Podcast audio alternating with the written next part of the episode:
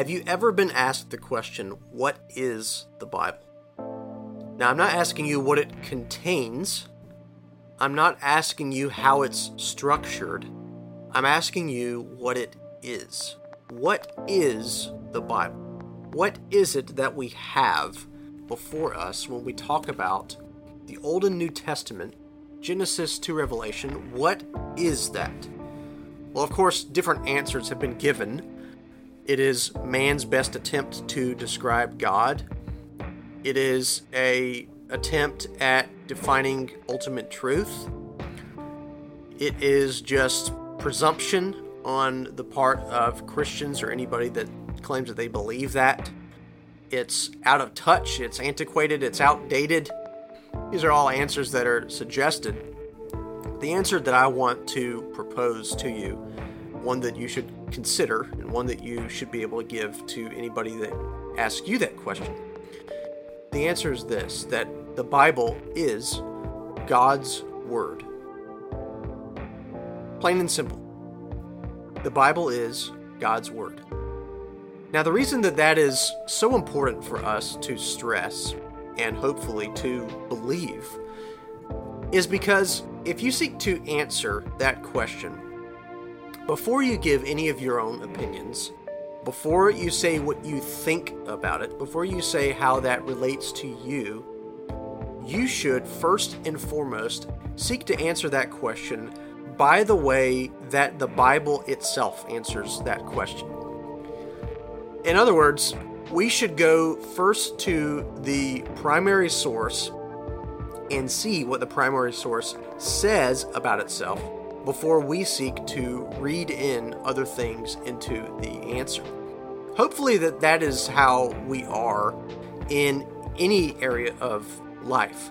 If somebody was sitting beside me, regardless of what they thought of me, regardless of if they liked me as a person or not, if they were asked, Who is Kevin?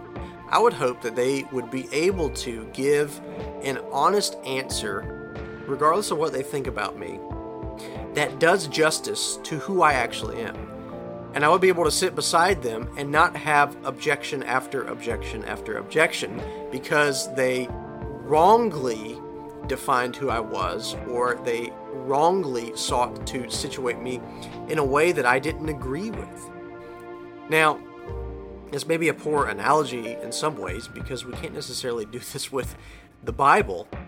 But before we seek to say, well, the Bible is just a work of literature, or the Bible is, you know, it's true because I think it's true, we should first and foremost want to give an honest answer based on what the Bible says. In other words, you don't have to rise up to speak for the Bible as if the Bible is silent, as if it's a wax nose for somebody to come in and resituate the way that they want. Instead, the Bible gives very clear, very explicit answers as to the fact that it is God's word to us. And the Bible is no less clear about who God is and that He doesn't lie and that he is eternal and that he is omniscient and that he is all powerful. And so anything that he says possesses those same attributes. That is to say, that the Bible is without error. The Bible is holy.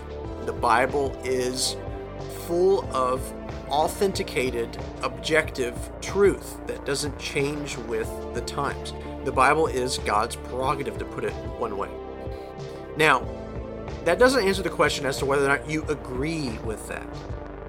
It doesn't have anything to say about the scrutiny and the criticism that comes up in all of the scholarly and academic conversations about inspiration and all those kind of things. But what it does do is seek first and foremost to give the testimony from Scripture itself of what the Bible is.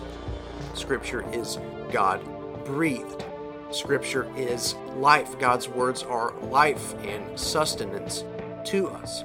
God's word is free from error. He is a God who never lies. All of these things are the testimonies of the Bible itself.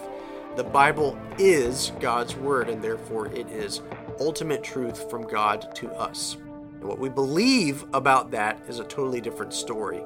But if we're trying to be faithful to the Bible, we should at least be willing to recognize how itself answers this question.